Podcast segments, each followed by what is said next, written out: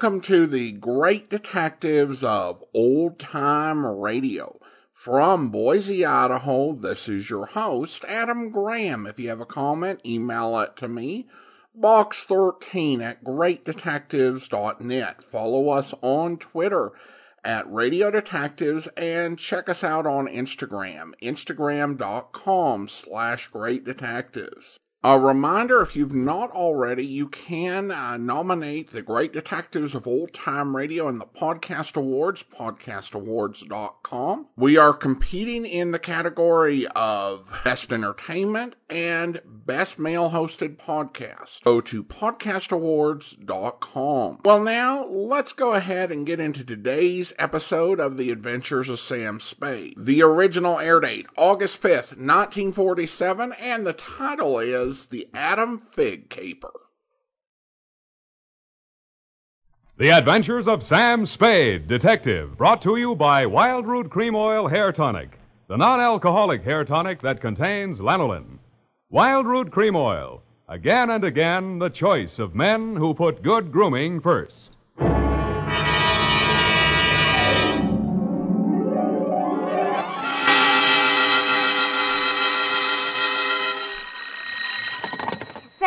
Detective Agency. Me, sweetheart. Oh, Sam, I got it. Got what, my pet? A bank book, Sam. Well, you must advertise in the Lost and Found right away, Effie, and find the owner. There might be sickness in the family. Oh, but it's your bank book, Sam. What? Uh-huh, it has your name on it. Samuel Spade, account number 4. It's a forgery. Somebody's trying to pin something on me. Lock it up and don't touch it until I get there. Oh, all right. Did you make a lot of money on this one, too? Got the check right in my pocket, $500. Oh, Sam, we're making more money than a movie star. Well, almost. And all honestly, too. $600 last week and $500 this week. Yeah, how about that? And life gives a 3-page spread to I Spy Moulton. But we mustn't let it turn our heads, Effie. No. We gotta stay in there pitching. I'll be right down to pitch my report on the Adam Figg Caper.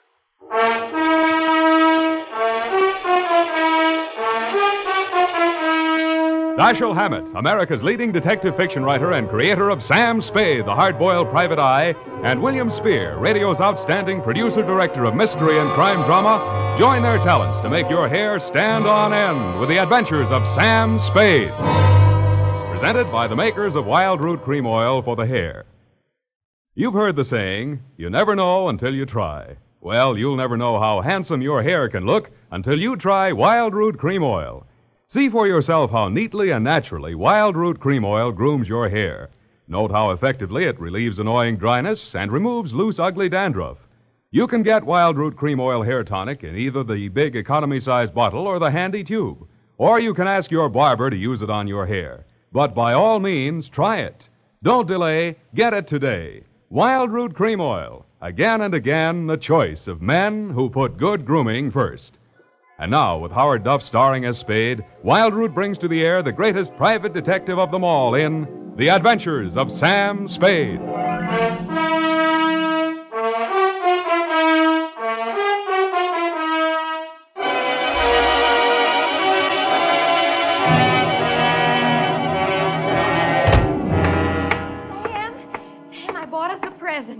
Oh, you're going to love it. Well, we got to watch these expenses, Effie. There's always something. Yes, but this will be saving. It saves confusion. It saves fretting. Mm-hmm. Now, this gadget here, what is it? It's a mini-robot. A what about? It's for busy men like yourself, Sam, so you don't have to burden your mind with petty details. You see, it has this dial on it, right here. And you drop these little cards in this slot. Mm-hmm. You don't have to worry about that. That's for me to take care of. Oh, good. Then, when you come into the office, and supposing you have an appointment with Mr. Jones at 2 o'clock, and you forgot about it, you just dial 2 o'clock, and the little card pops out. And it says Mr. Jones on it. How do I remember to dial 2 o'clock? Oh, well, maybe it's in the instruction book. But anyway, now go ahead, Sam, please. The card's right in there. Now, dial 2 o'clock. Go on, Sam. Now, let's see. Just like a telephone, Sam. Now what do I do? Well, give it time, Sam. It's thinking. Must have forgotten. Jones. Mr. Jones. Effie, you think it's dead? Oh, Sam, I don't understand it. It was working perfectly. Well, I'll take it straight back first thing in the morning. You'll have to. It'll never find the way itself. got your book, sweetheart? Yes, Sam. I don't understand. It was working perfectly. Well, that's all right, honey. It doesn't matter. Date October 5, 1947 to Hilary Ecksen, Esquire, from Samuel Spade, license number 137596. Oh, Sam, honey, it's only a memo robot. Subject, the Adam Figg caper. Dear Mr. Ecksen, October 2nd in San Francisco was one of those days that you see blown off the calendar by a gust of wind in the movies to denote that time is passing. It was a day for scraping off the minutes with a fingernail file and wondering whether the display ad I'd paid for in the classified section of the phone book wasn't just a waste of money. It certainly wasn't the day I'd expect a leprechaun to walk into my office. He said his name was Adam Figg. He said he was the butler at Ecksen Manor in Los Nidos. The limousine, Mr. Spade, is waiting to take you away. We mustn't keep them waiting, must we? Of course we mustn't. Who mustn't we? Why, Mr. Hilary, of course, sir. Oh, Mr. Hilary. And old Mr. Ecksen. The old gentleman is very ill. Dr. Feige's office is down the hall. Turn to your right, second door. Well, I assure you, sir, that Mr. Ecksen is the best of medical care. Your duty will be simple, to prevent his death. Do I donate blood or just frighten away the evil spirits? Oh, it isn't quite that, sir. Someone is trying to kill Mr. Ecksen. He's a very sick man, and I'm sure he'd prefer dying from natural causes. Uh-huh. I get $25 a day in expenses. Here is an ample amount in advance. But you should know, sir, that the old man is a nasty, cantankerous, villainous, crooked, intimidating... $500? Please, Fig, you're talking about the man I love. Los Nidos was at least an overnight caper, so on my way out, my lovely and charming secretary, Miss Perrine, handed me a brown paper bag which contained A, one pair of socks, darned, B, one shirt, ironed, and C, the apple which she always polishes for me the night before. We arrived at your large southern-style mansion 2 hours later. Fig! Oh, Fig, where the devil have you been? To the city, sir. I can't find the keys to the liquor closet. Where are all the maids? What happened to that cook we hired yesterday? Who is this man, and why is he wearing that necktie? This is Mr. Spade, sir, the detective. Oh, I'm Hilary Ecksen. Come in, please. Go on upstairs, Fig. See what that girl is doing to my father. I don't believe she's in this at all. Very good, sir. In here, Mr. Spade. Pardon the condition of the house. The old man has been firing the servants again. Your father, you mean? Yes. Every time he gets shot at, he fires all the servants. He gets shot at pretty often? About once a year, in the fall. Uh-huh. You always hire a detective? No. Oh, dear. I'm not keeping you up, am I? No. Excuse me, please. It's much worse this time. I can't get any sleep. Guns going off in the middle of the night. The whole household disturbed. When and where was he last shot at? Yesterday morning at about 1:30. I dug the bullet out of the woodwork myself, a 38 caliber, embedded in the door frame that leads to Miss Kaywood's room. That's his nurse. Was she with him at the time? No, Dad sleeps like a baby, full of sedatives. She sees to that. Shot come from outside? Yes, but we found nobody on the grounds. No traces of anybody. I don't know whether Dad knows who shot at him or not. He's such a closed-mouthed old devil. You don't care very much for your father, do you? To be frank, Mr. Spade, if hating weren't such an effort, I would despise him. He is, without a doubt... Well, listen. Get out of here! There, that's just a sample. Well, come on, let's see what's eating him now. Get out! Don't talk to me like that. I tell you I won't stand for it. Well, you don't have to stand for it. Take that silly painted face out of my sight. Don't you dare! Get out!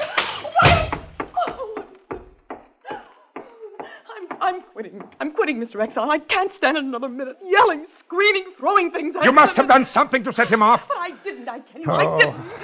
This is Mr. Spade, Miss Kaywood. Oh, a detective? Will it make you happier to know that I'm a private detective, Miss Kaywood? Well, Mr. Spade, I only hope you can prevent a murder. If there's any way at all that I can help, Thanks, I'll see you downstairs after I've talked to the old man. You'd better go in alone, Spade. Oh, Miss Kaywood, do you have a throat spray downstairs? I seem to be congested.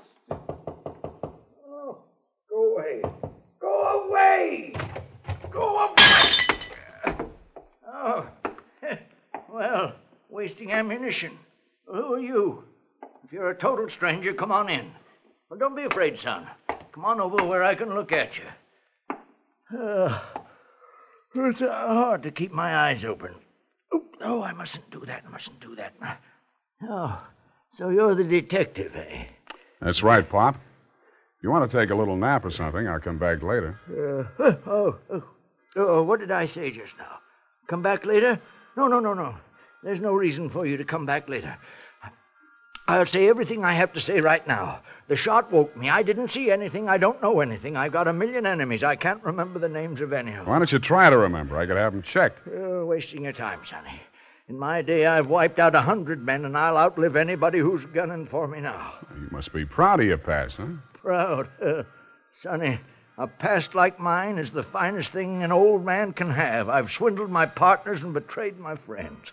I've turned state's evidence just to see my associate get sent up for 20 years. And they say my wife died under peculiar circumstances, and I got rich off her insurance. Now I'm done talking. Oh, do me a favor, son, please. I've got to get a half hour, 20 minutes sleep alone. You'll keep them out, everybody. Please, will you? Please. Sure, Pop. Go ahead. Go on, sleep. Oh, thank you. That's it.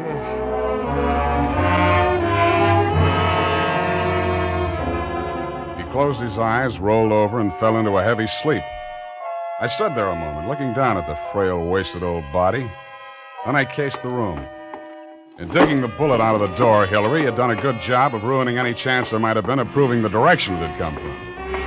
I strolled out on the balcony. It was a pretty night. I lit a cigarette and took it in. Then I heard the door open and close softly behind me. Nurse Kaywood was at your father's bedside. She was filling a hypodermic from a small vial of bluish liquid. He didn't awaken when she jabbed it into his arm.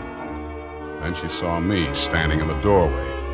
She hastily dropped the medicine vial into her uniform pocket and came around the bed to meet me. Oh, Mr. Spade, oh, thank heaven. Why, when I saw you standing there in the half-night, I thought you might be... Thought I was who? Why, the man who fired the shot. There was a man?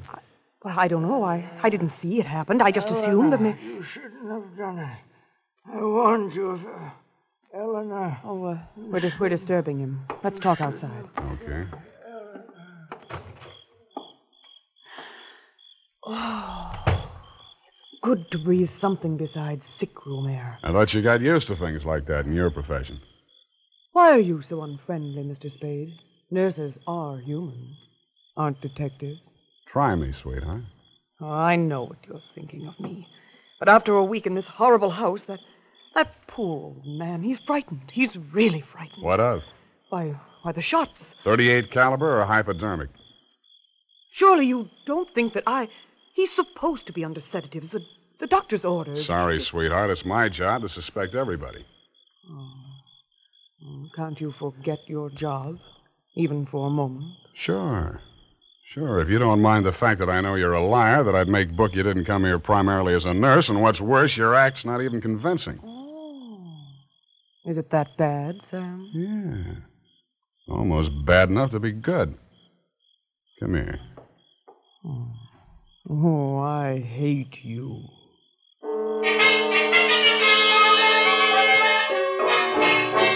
It was a very satisfactory love scene for both of us. For reasons of her own, Barbara wanted to keep me out of that sick room for a while, and she did. For reasons of my own, I wanted to get that medicine vial out of her uniform pocket, and I did. Then, as suddenly as we had fallen into love, we fell out again. After she'd gone to her room, I went back to my sentry duty around the house. Under a light on the front veranda, I examined the bottle from which Barbara had taken the injection for your father. It was labeled sodium thanatol and had been dispensed by a firm called Ibis Chemicals Limited in Cairo, Egypt. The scream filled the house, high and frenzied. I started running toward Barbara Kaywood's room. I slammed the terrace door open and found the light switch. Barbara was sitting upright in the center of a bed. Her face jerked up so abruptly that it seemed her neck had snapped. She clutched both hands to her chest and fell face down among the bedclothes, staining them with her blood.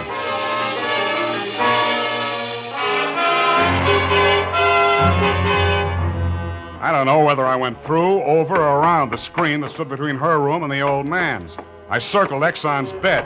He lay on the floor on his side facing the window. I went outside. A .38 automatic lay on the ground a few yards away from the building. I put that into my pocket and listened. No shadows moving, nothing. Then he was on me before I could be sure he wasn't a medium-sized tree. Break your back, be the light. The warm stuff on my cheek might have been the thing's blood or mine. It gathered me up and bent me back and tore at my throat. Then I remembered that hands are stronger than fingers. I started with his thumbs.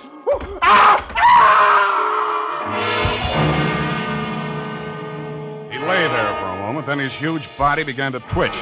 He was holding his fingers and sobbing like a baby. I pulled him up to his feet, poked him in the back with the flat of my hand. I followed him through an opening in the hedges and down a long, pitch-dark lane toward the lights of a squat brick house set on the top of a slight rise. As we approached it, the door opened and light streamed out onto the porch. The tall man framed in the doorway was the last person in the world I expected to see. Ah, Marcus, you brought him. Oh, master, very delightful service, but have much pain in fingers. Always complaining, Marcus. Welcome, Mr. Spade. Come in, my dear fellow, come in. I've been expecting you. The lost family fortune by blackmailing me. And if you don't remit, Exxon could have you booked for forgery, blackmail, defamation of character. Oh, my dear fellow, please. This is most painful. But if I had but the original letter, I could destroy it and go back to the Felt. Ah, the Felt. What happened to it? That Figg, that stinker stole it. He burgled my home. Are you taking pot shots at old Exxon? Well, don't be a fool, man. I want Exxon to stay alive. I must find out some part of his life which will have an exchange value that will cancel out what he has on me. By the way, old thing, you met Miss Kaywood. Mm-hmm. At the present moment, she's milking me for $150 a day. Oh? She's supposed to goad the old man, by whatever means necessary, into talking about his past. And that information she is to bring to me. Well, that ought to be easy. Exxon brags about his past. Now, so far, I've learned that Hilary Exxon stole 2 heifers at a livestock show in Abilene in 1906. I feel for you, Captain. That wouldn't get much on the current market, would it? My dear fellow, I've a proposition to make to you. Should you ferret out anything that would be of value to me, I'll reward you handsomely. Well, maybe something can be arranged, Captain. Good, excellent. May I have your word on that? Well, there isn't much time, Captain. I'd better trot on back. I'll show you to the door, sir. And let me warn you, Mr. Spade, for your own good, should you ever hear the thrum of ibis wings, run, flee. I assured him that I would heed his warning, bade him good night, and started back down the lane in the direction of Ecksen Manor. Business was going on as usual. There were no shots this time, only the scream. When I got to Barbara's room, you and Adam were standing at a bedside trying to quiet her down. Well, Mr. Spade, is this the way you guard the house against intruders? Where have you been? Ask Adam. What does he mean by that, Fig? I'm sure I don't know, sir. I've not left the house, sir. What happened here? Oh, she woke up screaming. She said someone had come into the room and torn off her bandages. A nightmare, of course. Please, I want to talk to Mr. Spade, Lord. Oh, please go. Adam, you go, too. Please, Hilary, you go, too. Good. Some questions I want to ask you, sweetheart, alone. But look here, Spade, look here. She just had a terrific shock. She shouldn't be questioned. Well, the code of detective transcends that of the medical, Mr. Hilary. Huh? Perhaps he should have a few minutes alone with Miss Kaywood. Oh, very well, Fig. I suppose you know best. Remember what the doctor said, Miss Barbara. Not too much exertion. What happened, Barbara? Well, it could have been a dream. Somebody was standing over me in the darkness and peering down at me. And then he started to rip off my bandages, and I screamed. And when Fig came into the room and he turned on the lights, he was gone. It could have been a dream, Sam, and I could have been clawing at the bandages myself in my sleep. But you weren't. It wasn't a dream. I've been talking to Captain Sherry. And then I thought, well, how much do you know? That you've been feeding the old man truth serum to get him to talk in his sleep. Oh. How much talking has he done? Well, plenty. How much you told Sherry? Well, just as little as possible. Why?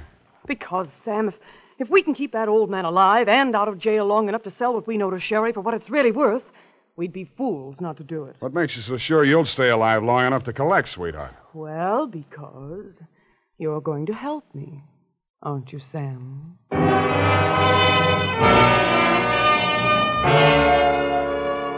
So I helped her, but not for the reason she thought. I made a lot of noise leaving her room and going to mine. Going back, I didn't wear any shoes. I slipped into a clothes press in her room so quietly that even she didn't hear me. I left the door slightly ajar and waited. Time passed, and I was stiff from standing still. It happened at about 3 a.m.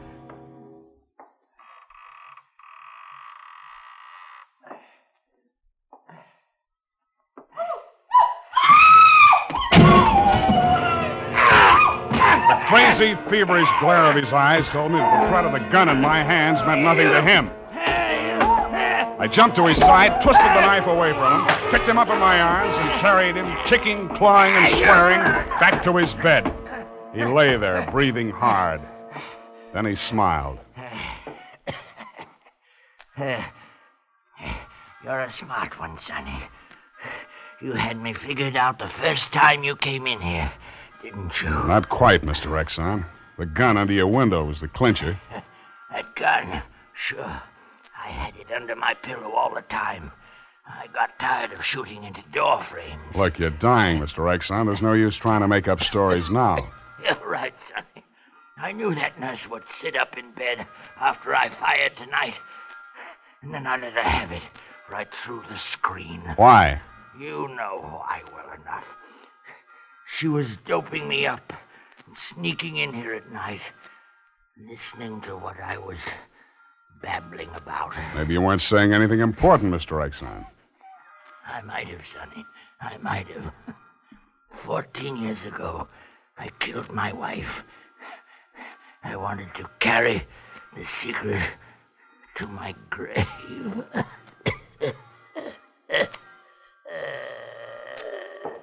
You nearly made it at that. Mr. Spade! What's happened? Is he dead? He's dead. Did he say anything, sir? Did he confess anything? You must tell me if he said anything. I didn't hear him say a word. Oh, well. Yeah, Mr. Spade. Charged with a certain texture, a significant quality. There's a certain smell, yes. Ah, an omen. You can inhale it, sir. Journey thou to Nairobi on the felt. Tarry 7 days, and you will collect the fabulous golden skull of Wizami, king of the bojamas. Aha! Marcus! Yes, master. Unhook the hookah. Pack the marmalade. We are off to the felt.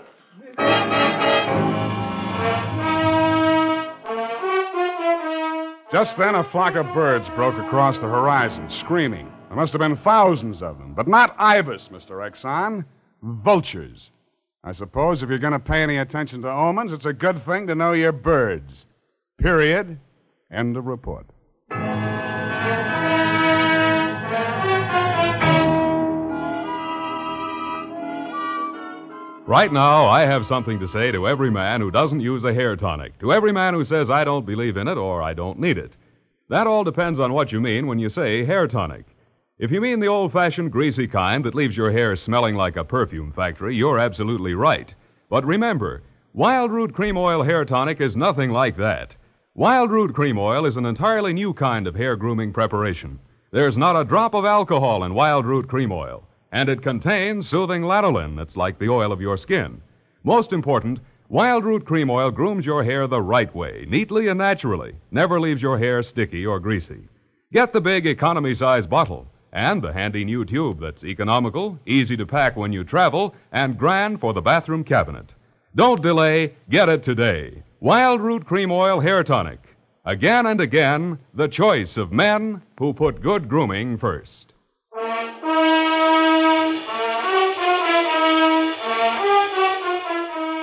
Effie, we, Sam! The memo robot works after all.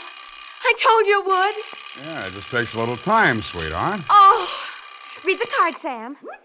Now, you see? You'd know you were supposed to see Mr. Jones at 2 o'clock. Isn't it wonderful?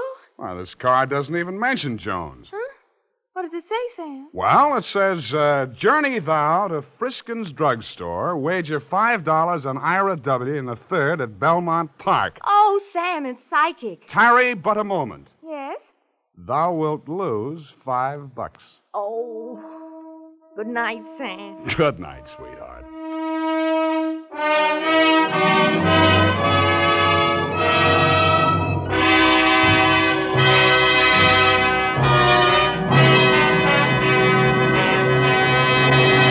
The Adventures of Sam Spade, Dashiell Hammett's famous private detective, are produced and directed by William Spear. Sam Spade is played by Howard Duff. Lorene Tuttle is Effie.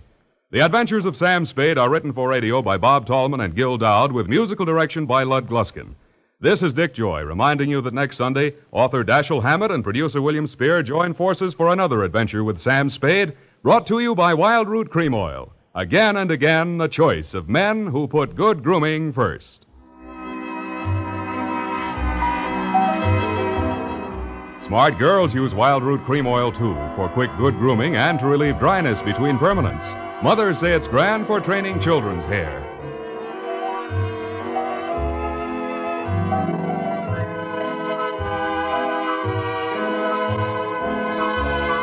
This is CBS, the Columbia Broadcasting System.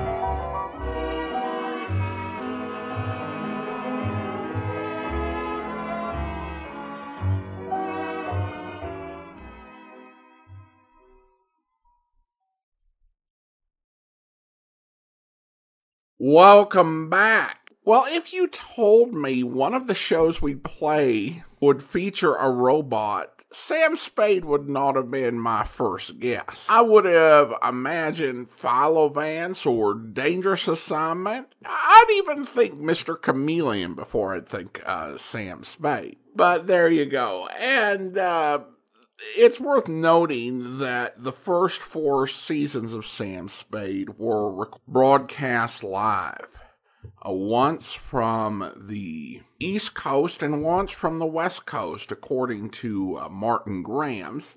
And it's clear that Howard Duff really was trying hard to maintain his composure. But Lorene Tuttle did not make that easy. Well, it's worth noting that the popularity of Sam Spade led to probably more comedy parodies than any other series, including Dragnet. And we're going to play some of those for you on the program. Particularly on episodes where we've got less than 30 minutes of program. So we're going to go ahead and bring you a little clip from the Fred Allen Ford Show. And this features Arthur Treacher. Original air date, November the 7th, 1948. Let's go ahead and listen to Sam Shovel, Private Detective.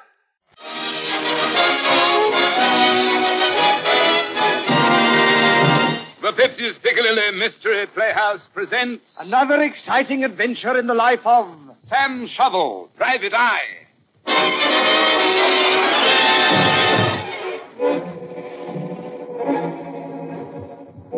I am Sam Shovel, Private Eye.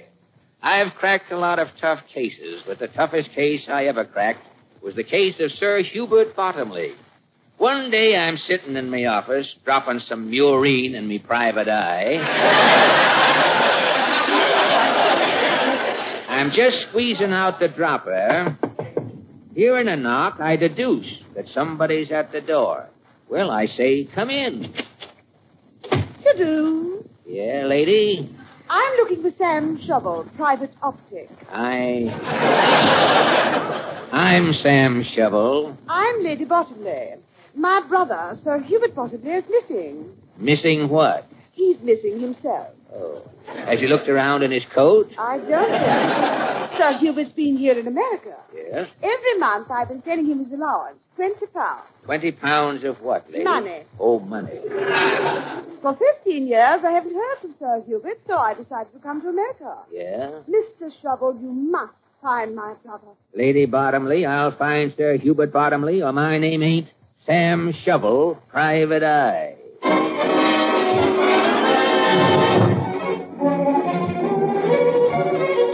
Lady Bottomley told me her brother was a big game hunter. The last address she had of Sir Hubert turned out to be an old brownstone back of a Natick stand just off Madison Avenue. Lady Bottomley was trembling as I pulled the old-fashioned bell. Yes? Are you Sir Hubert Bottomley? I'm Bellwether, Sir Hubert's butler. Whom have I the melancholy honor of addressing? I'm Sam Shovel, Private Eye. Stand back, Bellwether. Me and Lady Bottomley's coming in. Get your hands off my lapel. You're rumpling my dicky. I say, Bellwether, will you announce to Sir Hubert that his sister, Lady Bottomley, is here? I didn't like the looks of Bellwether. From the way he was talking, I couldn't tell if he was English or if he just had bad bridge work. I was just putting the magnifying glass on Bellwether when he said, "If you two damp intruders will excuse me, I shall pip along to the trophy room. I have to shampoo a moose head." Not so fast, Bellwether. What's this trophy room? Oh, my brother, Sir Hubert, is a big game hunter. Oh, rather. On his last trip, the master bagged an enormous giraffe. Oh, yeah? Where is the giraffe? Well, the body is in the basement. Yeah. The neck goes through the second, third, and fourth floors. And the head is looking out of the penthouse window. Sounds like a tall story, Bellwether. Bellwether and gentlemen, if you don't mind, would you announce me to my brother, Sir Hubert? Yeah, Lady Bottomley here thinks Sir Hubert's met with foul play. Oh, preposterous. Obviously eating meat has unhinged Lady Bottomley's reason. At this precise moment, Sir Hubert is in the game room playing chess with Lord Beaverball. Bellwether, you hoy Lady Bottomley. She wants to be announced. As soon as Sir Hubert finishes his chess game, I shall announce Lady Bottomley. And now I must be off and shampoo that moose head, or Daz will have done it before I get there. I say, Mr. Shovel, I'm terribly sorry to have troubled you. My brother seems to be quite all right. I don't like it, Lady Bottomley. Do you think there's something wrong? I don't trust that Bellwether. Oh, I say, what was that? It wasn't me snapping me bubble gum. That was a shot. Those were 5 shots, I know it. And they were you're very quick on the trigger counting them shots, Lady Bottomley. And they was coming through that keyhole. And they were coming directly at us. There's something suspicious going on here, Lady Bottomley, or my name ain't Sam Shovel, Private Eye.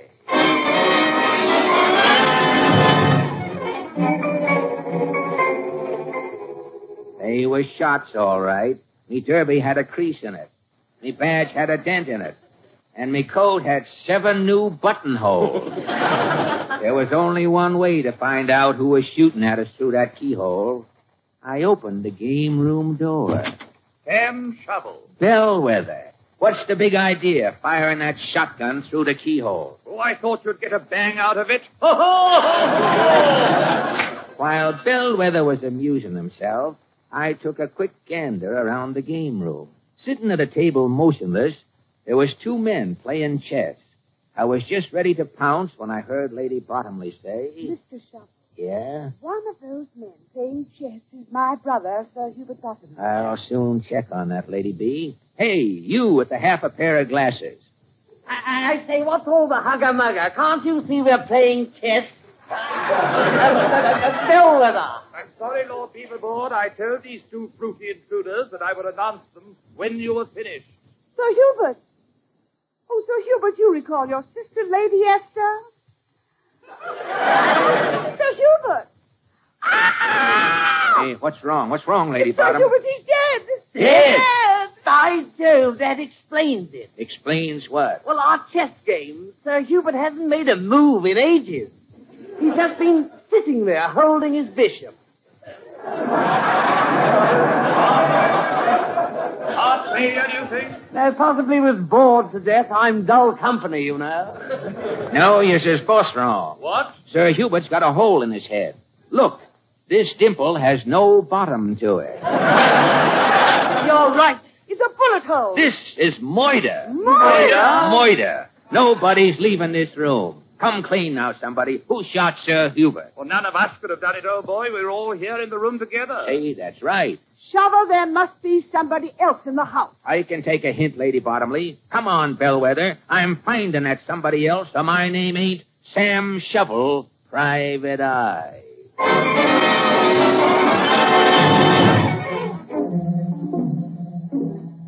Bellwether and me started searching the room. There was 2 closets. I says to Bellwether, "Bellwether, open that first door." "Very well, sir." Dead. An elephant in the closet. Sir Hubert bagged it in India. Chopped the blighter right out from under Cebu. Say, there's mohair sticking out of the elephant's trunk.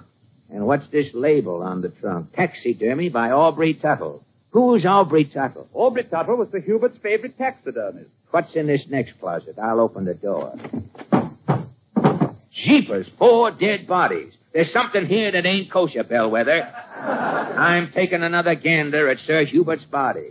Mr. Shovel, what's this Sir Hubert is sitting on? Oh, it's a newspaper. Sir Hubert is only 4 feet 8 inches tall. He has to sit on the Sunday Times to look over the chess table. Yes, but the date on this paper, November 7th, 1933. This paper's 15 years old. Sir Hubert has been dead for 15 years. I say, this is going to be a blow to our club, you know. We elected him president 2 years ago.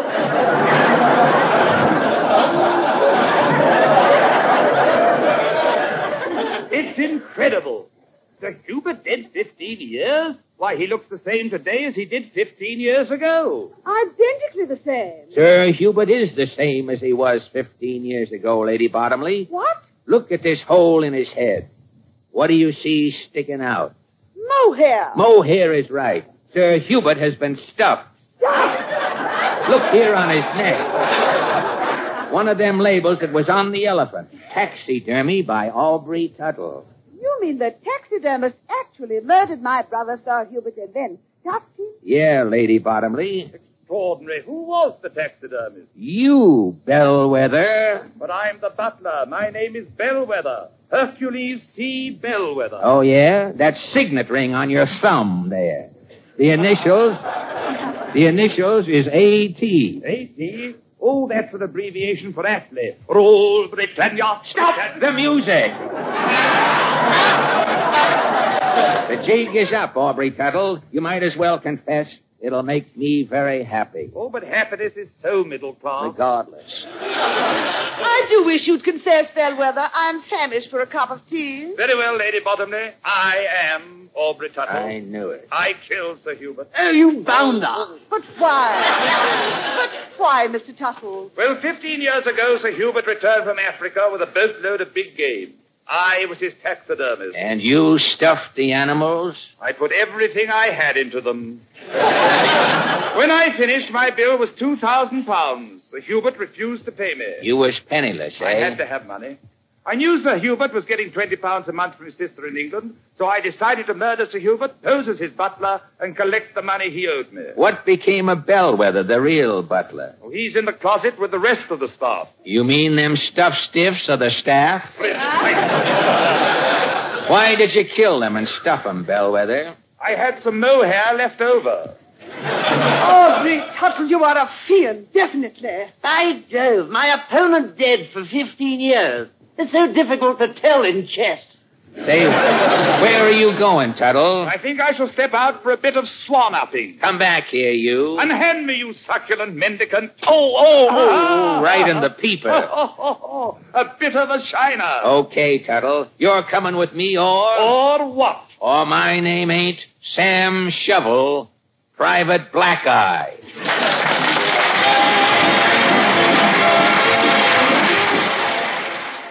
Welcome back. Well, I love Fred Allen. Just really did lean into the absurd on this. And I like I said, I enjoyed it. Worth pointing out, Arthur Treacher features in this. And Treacher was famous for playing butlers in movies. And it does seem that invariably when he guest starred on a radio program that it would inevitably tie into him being known for playing butlers. Well, now we turn to listener comments and feedback. And we have a comment on YouTube from Fred, who writes regarding Sam and the Guyana Sovereign. Very amusing. I always wondered about where Sam Spade came from. Never mind, that's not the way sleeping sickness works.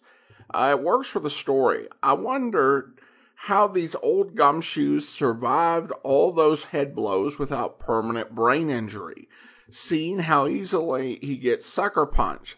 I suspect that there is permanent brain injury. What a wonderful way to spend a quiet evening before TV or streaming video. I'd forgotten this aspect of radio before it became a political tool. Thank you. Well, thank you so much, Fred. Appreciate your comment. And you know, that is one of those things that was a trope in the hard-boiled detective programs. It didn't necessarily happen all the time, except for some detectives it did. Pat Novak for Hire, Richard Rogue almost in every episode. But still, even if you're only getting knocked around every third or fourth week, that adds up to be a lot of concussions.